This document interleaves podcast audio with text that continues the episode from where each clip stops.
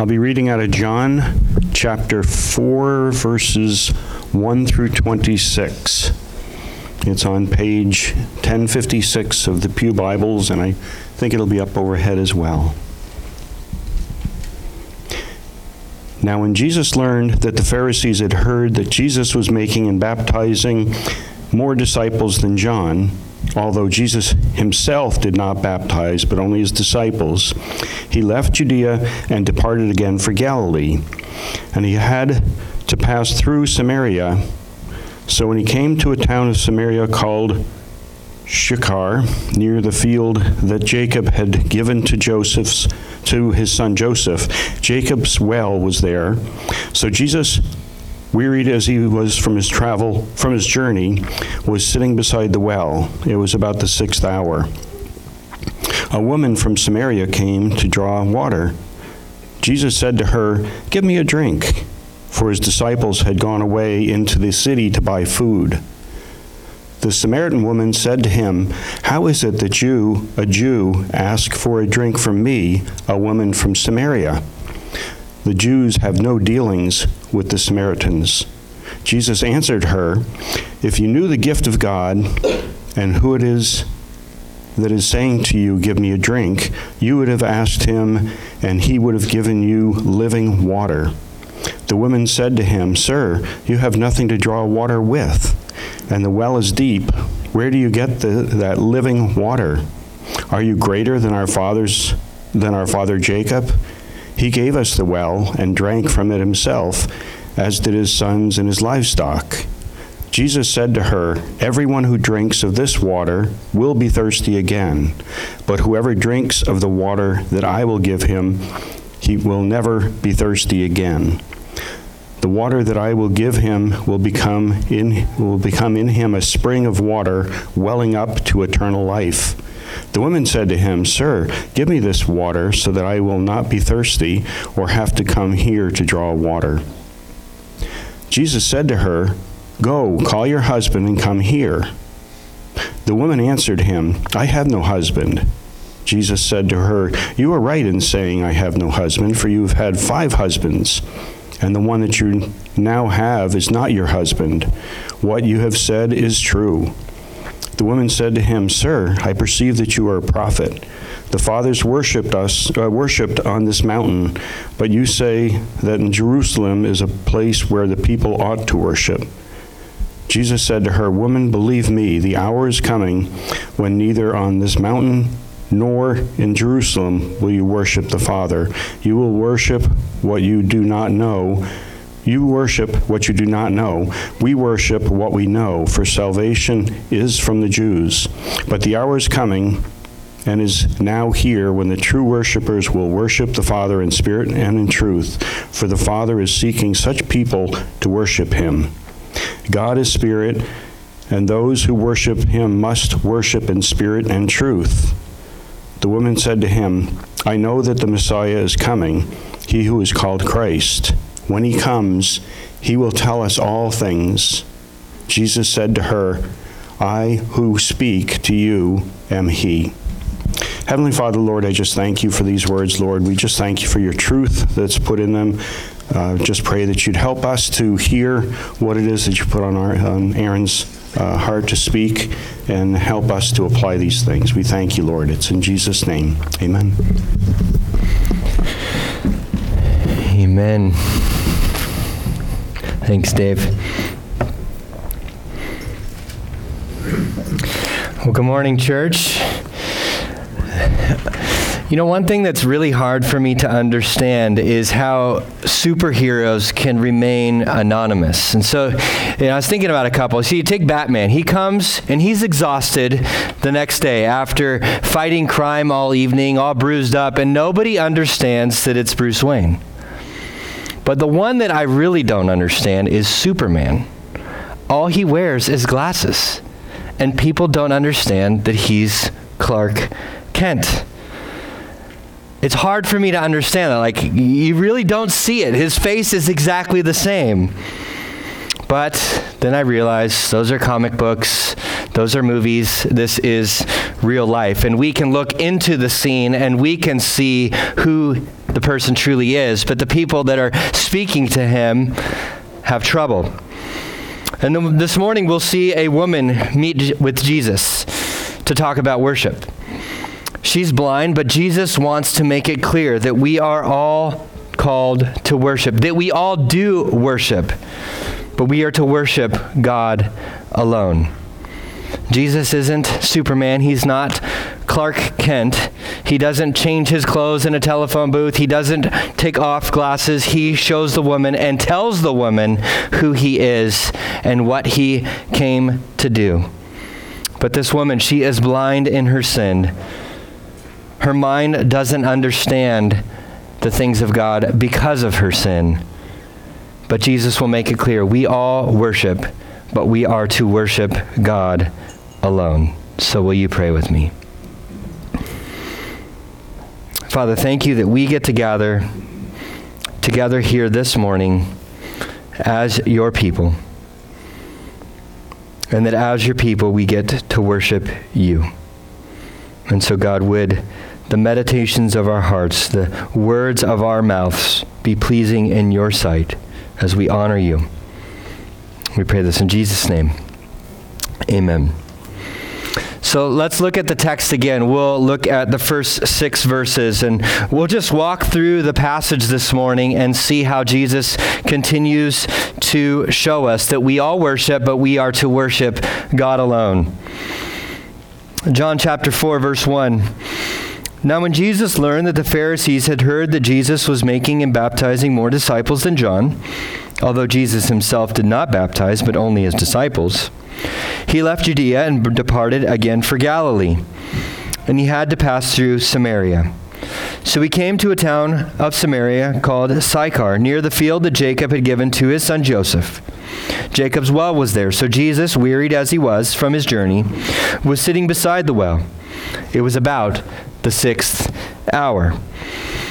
So last week we saw, or two weeks ago, we saw Jesus' first heart conversation with Nicodemus. And now today we get the second heart conversation with this woman of Samaria. We don't have her name, which is interesting.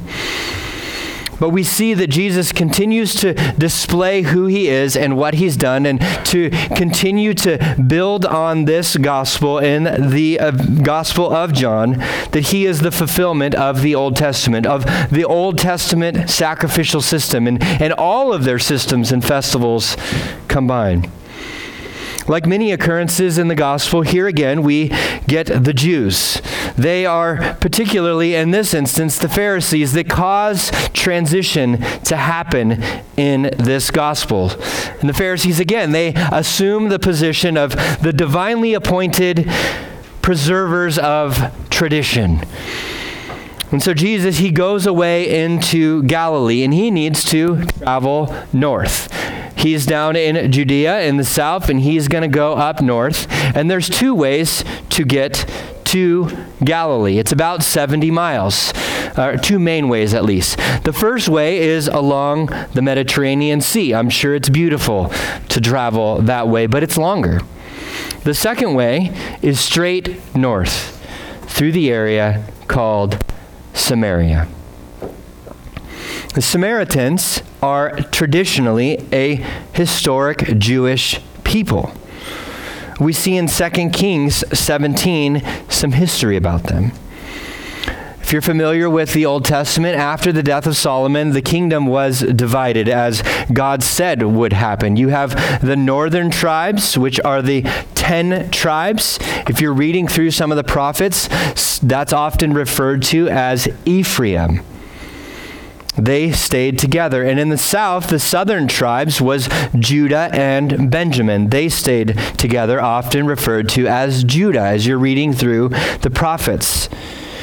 And both the north and the south, they rebelled. They were both taken into exile, the southern tribes in 586 BC by the Babylonians. And in 720 BC, some 140 years earlier, Assyria invaded the northern tribes and they took them away as exiles. And as a uh, military operation, the king of Assyria, he decided that he wanted to resettle the land of Assyria, or uh, of the northern tribes, with people who were not of the nation of Israel. You'll see this. It should be on the screen in 2 Kings chapter 17, verse 24. It says, And the king of Assyria brought people from Babylon, Cuthath, Abba, Hamath, and Sepharvaim and placed them in the cities of Samaria instead of the people of Israel. And they took possession of Samaria and lived in those cities. And when these northern tribes they came back some years later, they didn't follow God's law that they were to only marry within the Jewish people. They started to marry these individuals from all of these other nations. They started to mix their people, they mixed their races, they mixed their religions and their cultures. And because of this, the southern tribes had looked at those folks and they looked down upon them. They looked down upon them and would consider them like half breeds, not fully the people of Israel. Could you say that again? No. Sorry. That was only the beginning. They also regarded different texts of Scripture as authoritative, as well as different locations for worship, which will come out in our text shortly. There was great religious and historic conflict between these two groups of Jewish people the, the Jews and the Samaritans. And so the under the providential hand of God, Jesus just so happens to be in this town. He takes the shortest route and he ends up in this area called Samaria, and he's tired. He just so happens to find himself at a well. And he just so happens to find himself at a well when a woman from Samaria comes to draw water herself. And so while he's at this well, and this well still exists today, it's very close to the tomb of Joseph. It's about 100 yards north of this well. And tourists, they can still go to this well and dip their hands in and drink some of the water from this well. This field was, if you recall from our study in Genesis chapter 48, was bought by Jacob. He was given to Joseph and his family, to Joseph to be buried there. And it's an important location for not just the Jewish people, but also for the Samaritans. And John the Evangelist, he wants us to understand that these events are not just random. The well didn't just happen to be there. It was purposeful because Jesus wanted to meet this woman to talk about worship. It's all part of God's providence. What we talked about is God wisely applying his sovereignty for the sake of his people to learn from and to be used by. We are all we all worship. We are to worship God alone. And what's great here is that we see Jesus as truly human. You know, the Word became flesh, that he experienced fatigue, he experienced exhaustion walking in the desert. It was about the sixth hour, which is around noontime. It is the hottest part of the day. He was hot, he was tired, he was wearied as he was, as the text says, and he sat down by the well. And so the stage is set where we all worship but we are to worship God alone. Let's pick it back up in verse 7. A woman from Samaria came to draw water. Jesus said to her, Give me a drink, for his disciples had gone away into the city to buy food. And the Samaritan woman said to him, How is it that you, a Jew, ask for a drink from me, a woman of Samaria? For Jews have no dealings with Samaritans. So, this woman, she begins to initiate the heart conversation that Jesus will have with her on her own. It seems with a just natural discussion I'm thirsty, it's hot. And so, like Jesus talked to Nicodemus about new birth, and it was a natural occurrence that Nicodemus didn't quite understand, Jesus is going to talk to her about being thirsty. But she was confused. The difference here between Nicodemus and this woman is stark. Nicodemus, he was a learned, powerful, respected, orthodox, theologically trained man, a ruler and a teacher of Israel. In this passage, it's an unschooled, uninfluential, despised, capable of only folk worship woman from Samaria. She's a moral outcast, as we'll see shortly. There is no greater contrast that Jesus could meet on the road at this well. And like Jesus, she is thirsty. She is the one who brought the bucket. And normally these women would come to draw water, but they would come in groups for protection. But she came alone because of her public shame, as we will see shortly. She's isolated. She's isolated as a woman from the rest of the women of her town, probably because of her sins. The disciples, they went into the city to buy food. So Jesus finds himself alone, probably because it was either winter and restaurants closed during winter, or maybe it was a Monday or Tuesday, and so they decided it would be closed as well. But Jesus finds himself alone with her to have a conversation, a heart conversation in private, where the shame for her was probably avoided to make it worse. She understands he is a Jew, maybe because of his dress, maybe because of his accent, like us as we are from California. We stick out. And she asks, Why would you ask me as a Jew to get you water? It's awkward. Jesus, or um, Jesus, Wesley was getting a haircut this past week, and he's talking to the hairdresser, and uh, she asked him, "Well, where are you from?" And he said, "Well, we're from California." And she asked some follow-up questions. Well, why did you move to Vermont? And he said, "Well, my dad is a pastor," and that was the last words that the hairdresser asked and said to him. It became awkward for her to have a conversation with a 12-year-old.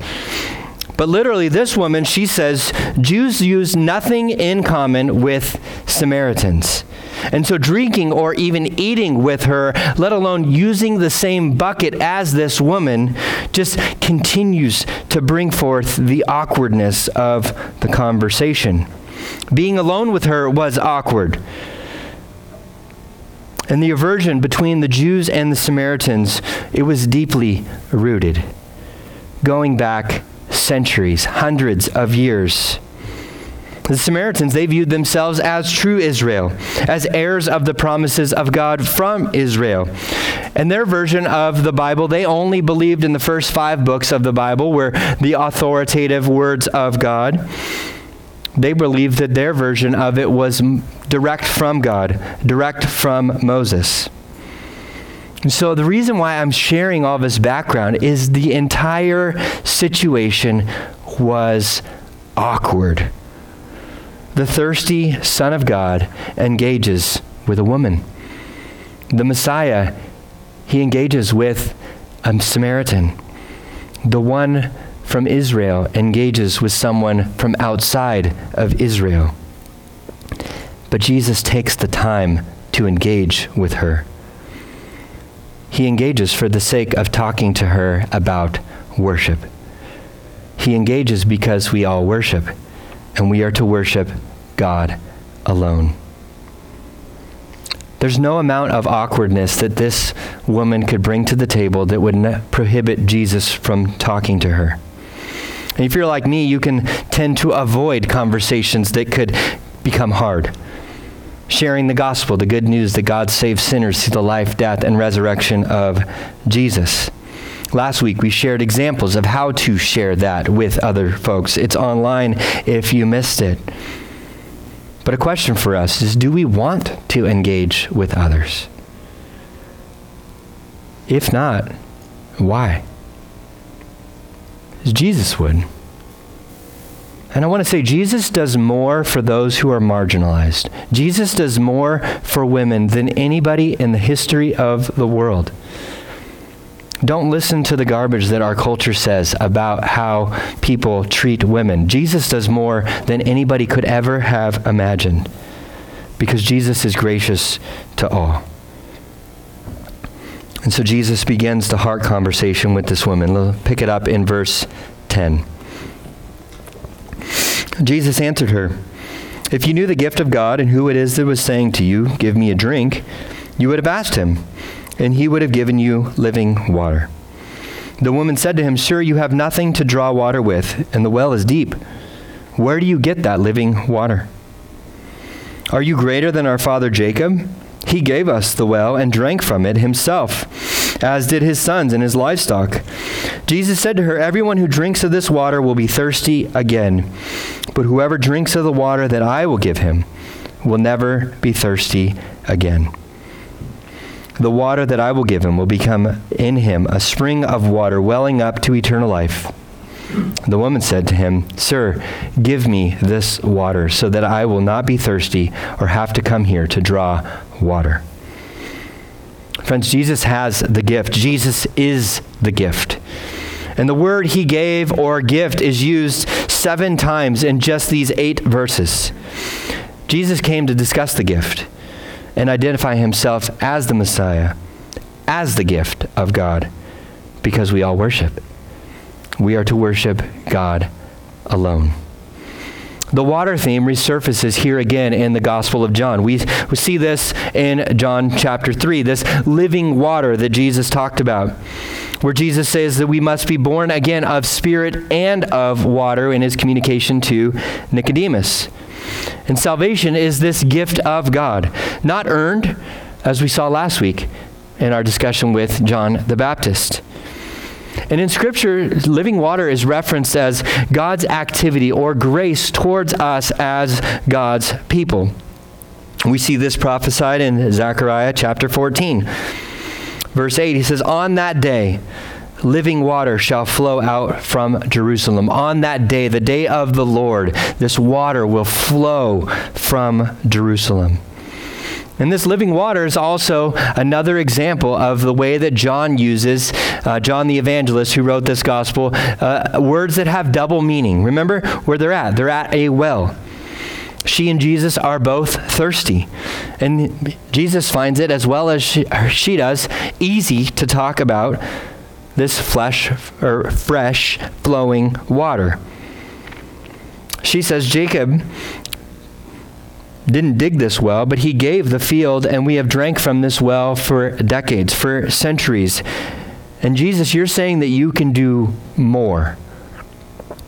If Jesus was offering this fresh water without expending any energy to dig it or any buckets to pull water up, she could conclude Jesus is greater than Jacob. Or he's just a cheap charlatan. And this woman understood the options.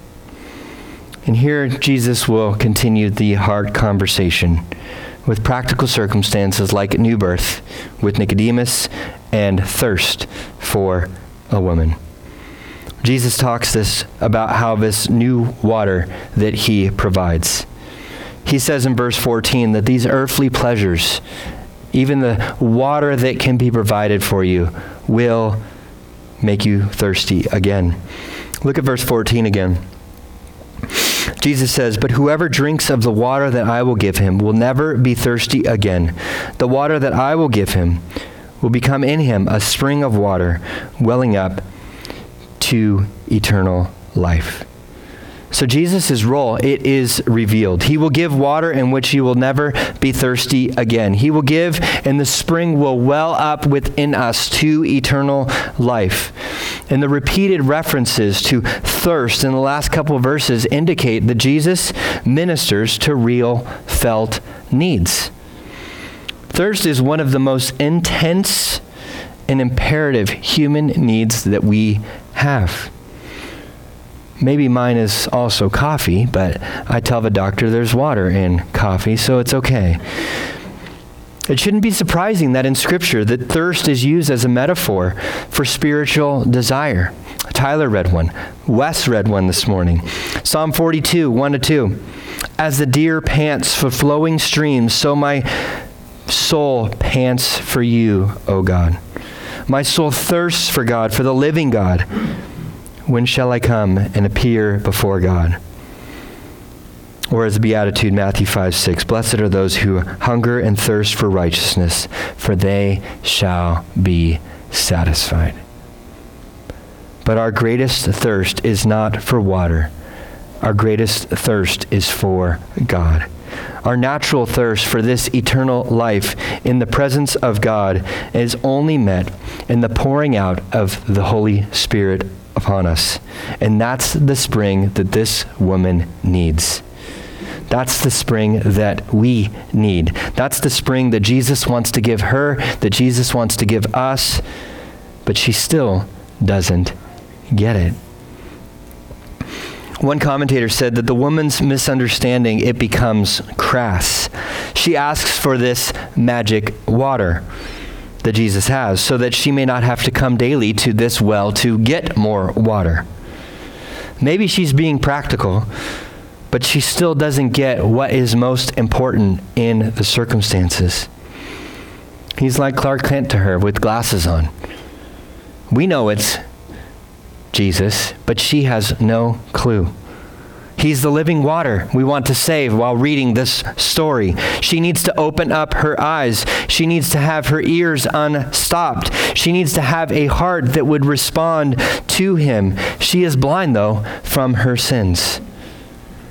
That's why she can't see, because she worships herself. And we all worship. We are to worship God alone. And we'll see how Jesus addresses this in verse 16. Jesus said to her, Go call your husband and come here. The woman answered him, I have no husband. Jesus said to her, You're right in saying, I have no husband, for you've had five husbands, and the one you now have is not your husband. What you have said is true. The woman's probably thinking, Uh oh, he knows. So the first of the Ten Commandments is this in Exodus chapter 20, verse 3 You shall have no other gods before me. And in Romans 1, Paul picks up on this idolatry and this idol worship in verses 23 to 25. He says this where the people have exchanged the glory of the immortal God for images resembling mortal man and birds and animals and creeping things. And he says, Therefore, God gave them up in the lust of their hearts to impurity, to the dishonoring of their bodies among themselves, because they exchanged the truth about God for a lie, and worshiped and served the creature rather than the Creator, who is blessed forever. Friends, anything that we worship that is not God is idolatry, even if it's ourselves. As unbelievers, we were all at one point idolaters. We probably still struggle with that if you're like me today of idolatry, to not worship God. Initially, she may have been like, Well, what are you talking about? Why'd you bring up marriage? Like that dog from the movie Up, right? You know, they, squirrel. We're going to be distracted of what is actually taking place. Last week, John used the idea of marriage. Now, Jesus does this in talking about this woman's marriage as a discussion point. Jesus wants to address this woman's worship. In all of the Gospels, we see that Jesus is constantly flexible to attend to different people's needs. And there's different encounters with people all across the spectrum. He has an uncanny ability to, to drive hard into our greatest sins, our hopelessness, our fears, our guilt, our despair, the things that we need, that these people need. And it's a good thing that He's the Lamb of God that takes away the sin of the world. So it's gracious for Him to actually drill, drill deep into what those needs are because He is the solution for them. She literally responds to him, I have no husband. Or, no husband I have. She has no husband. She has husbands with an S. We do the same thing, right? We twist our language to make ourselves not look as bad as we are. I'm not angry. I'm frustrated. I'm not being greedy. I'm being a good steward. I'm not being selfish, I'm being prudent. Or I'm not lusting, I'm just observing the beauty of that woman. I'm not yelling, I'm just being direct. I use that one. But, friends, Jesus, He knows it all. And so we can be honest with Him about our struggles, about our idolatry. This woman's real spiritual need is spiritual conversion and a cleansing of her sin. She needs this living water that Jesus has been talking about. And when Jesus pointed out her sin, she didn't like it. But the law was given through Moses as we bring out what God's word says. But grace and truth come through Jesus Christ. And that's grace upon grace, as we saw in chapter 1. And so when we think that we've overspent the ability for God to continue to give grace to us, His grace is sufficient for us, and it never runs dry. And so, what would Jesus ask you about? What's your idolatry? What do you truly worship? This woman, she worshiped men. She doesn't understand that she worshiped herself, but Jesus does. And so, no amount of well water could quench this thirst that this woman had for men, but Jesus can. And in God's order of the world, marriage is always restricted to a public, formal, and officially recognized covenant. But Jesus uses it to show her that we all worship and that we are to worship God alone. And let's see as Jesus speaks to this in our last, last section as we get into verse 19 to 26. The woman said to him, I perceive that you are a prophet. Our fathers worshipped on this mountain, but you say that in Jerusalem is the place where we ought to worship. Jesus said to her, Woman, believe me, the hour is coming when neither on this mountain nor in Jerusalem will you worship the Father. You worship what you do not know. We worship what we know, for salvation is from the Jews. But the hour is coming and is now here when the true worshippers will worship the Father in spirit and truth. For the Father is seeking such people to worship him. God is spirit, and those who worship him must worship in spirit and truth. The woman said to him, I know the Messiah is coming, he who is called Christ. When he comes, he will tell us all things. Jesus said to her, I who speak to you am he. You see her change the subject? I don't want to talk about my marriage. Let's talk about worship. You're a prophet. But she forgot that the prophets wanted heart transformation, but they also wanted us to conform to the words of Christ and not just, I'm sorry, they wanted heart transformation, not just our obedience. And so she points out the big difference between the Samaritan people and the Jews and how they worship. So she brought it up, and Jesus knows this, and so he gets to her greatest problem finally. So he has set the stage from the beginning of the conversation to finally talk about worship because we all worship, and we are to worship God alone. So they're talking about a mountain, a location of worship. The Samaritans, they worshiped at Mount Gerizim, which actually overlooks this well. And this mountain had its temple already destroyed a couple hundred years earlier. But the Samaritans still came to this mountain to worship.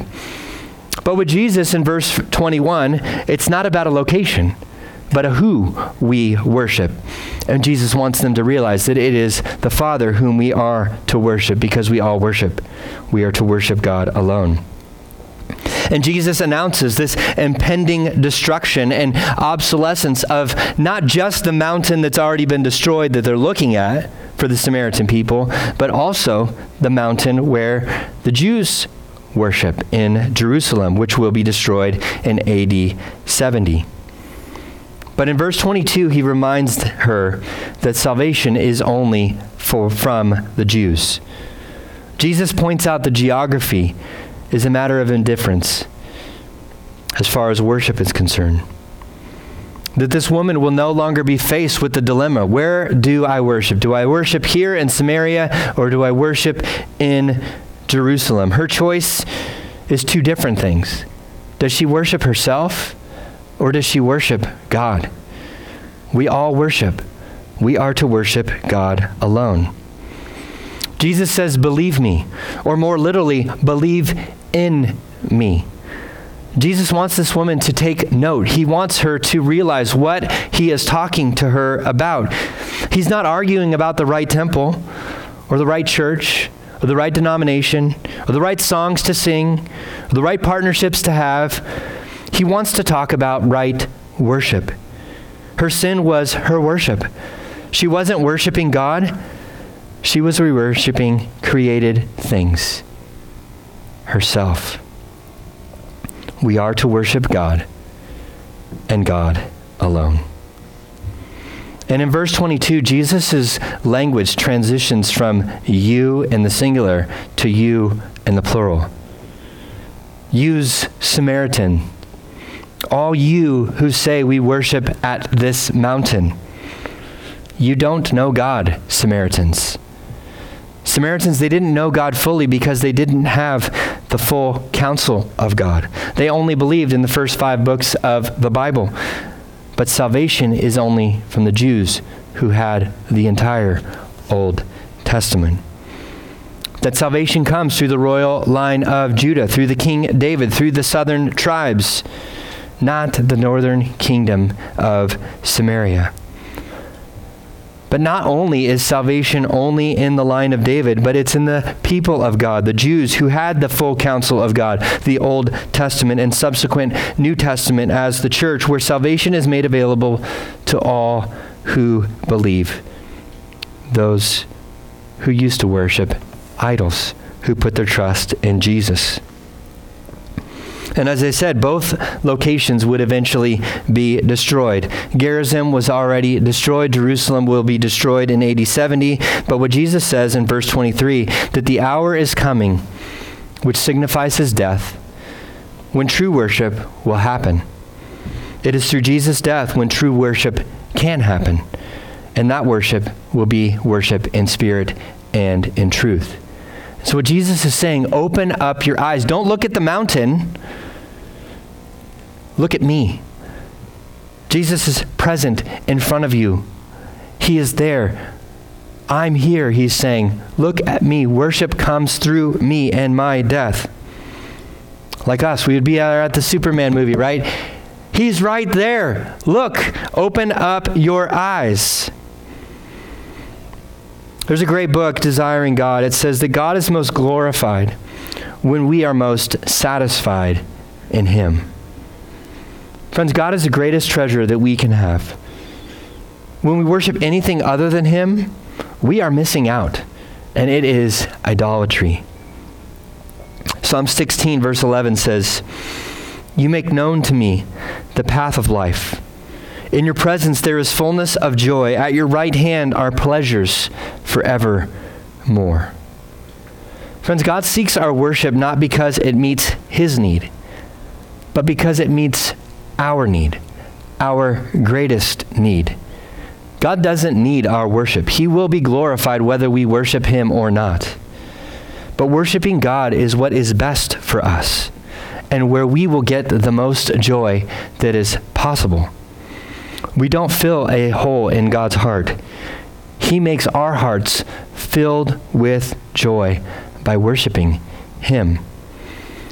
Isaiah 43 Verse 6 and 7 says this Bring my sons from afar and my daughters from the end of the earth, everyone who is called by my name, whom I created for my glory, whom I have formed and made.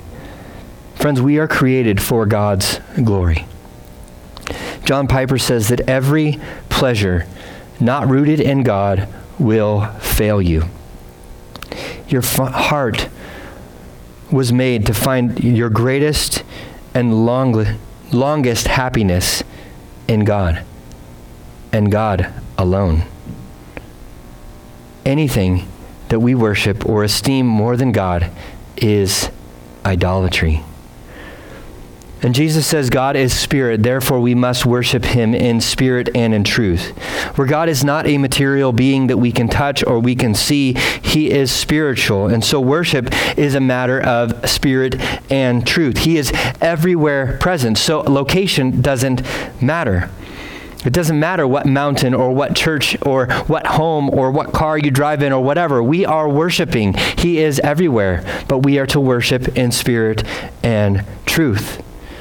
And with some more confusion on her part, she acknowledges, well, I know the Messiah, or the Christ, is coming. He will tell us what to do. You're a good teacher, but someone else is coming. It continues with the awkwardness. But in verse 26, Jesus says, I who speak to you am He. Literally, this says, I who speak to you am. And immediately, the Jews and the Samaritans, who both believed in the first five books of the Bible, would recall the words from Exodus. When Moses at the burning bush, he asked God, Who shall I tell the people, or Pharaoh has sent me? And in Exodus 3, verse 14, God says this God said to Moses, I am who I am. And he said this Say this to the people I am has sent me to you.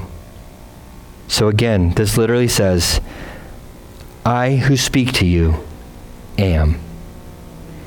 Not only does Jesus say he's the Messiah as promised, but he says that he is the covenant keeping God of the Jewish people. He's Yahweh.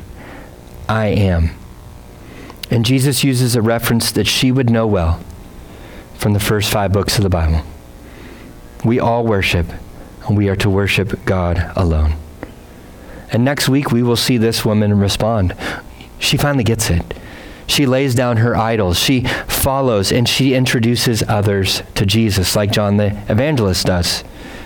And these things are written for a purpose. As we'll say every week, John 20. Now Jesus did many other signs in the presence of the disciples, which are not written in this book. But these are written so that you may believe that Jesus is the Christ, the Son of God, and that by believing you may have life in his name.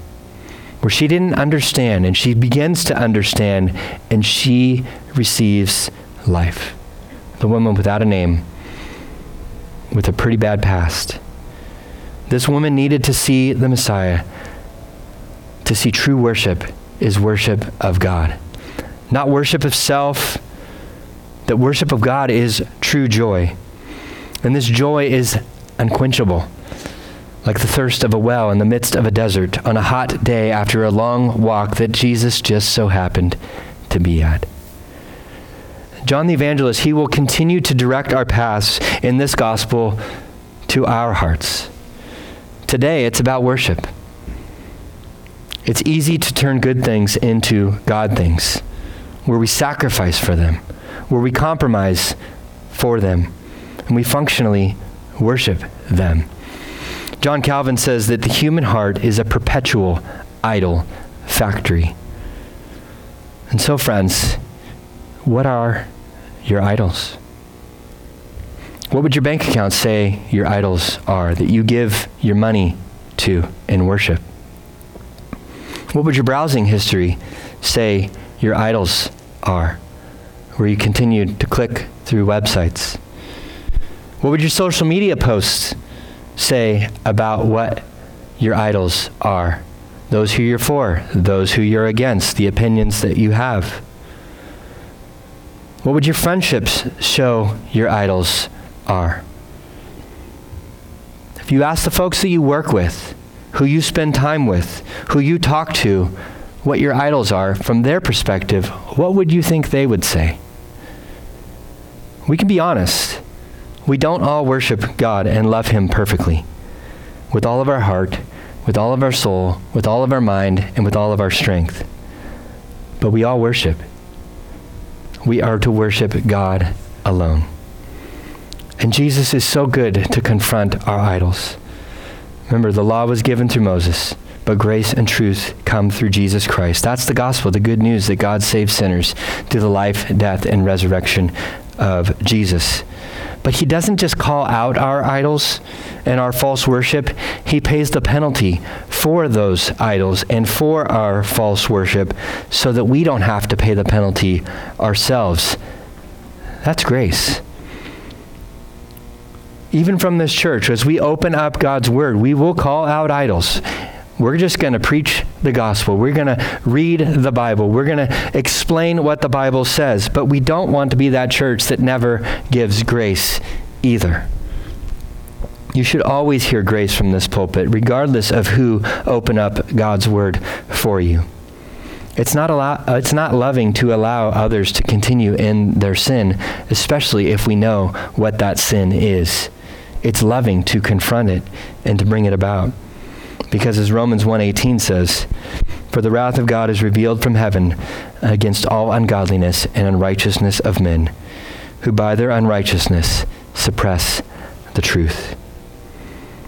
Paul, he calls the Colossian church to live according to a resurrected life, to put to death the worship that we have that's other than God. And anything that we worship other than God is not worthy of our worship.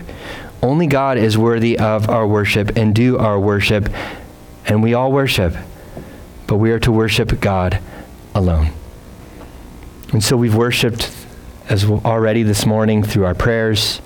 We've worshiped in the reading of the scripture. We've worshiped through the preaching of God's word. You can worship in the giving of your tithes and offerings. We've worshiped already in song, and we will worship some more in song as I call the worship team. So, will you pray with me?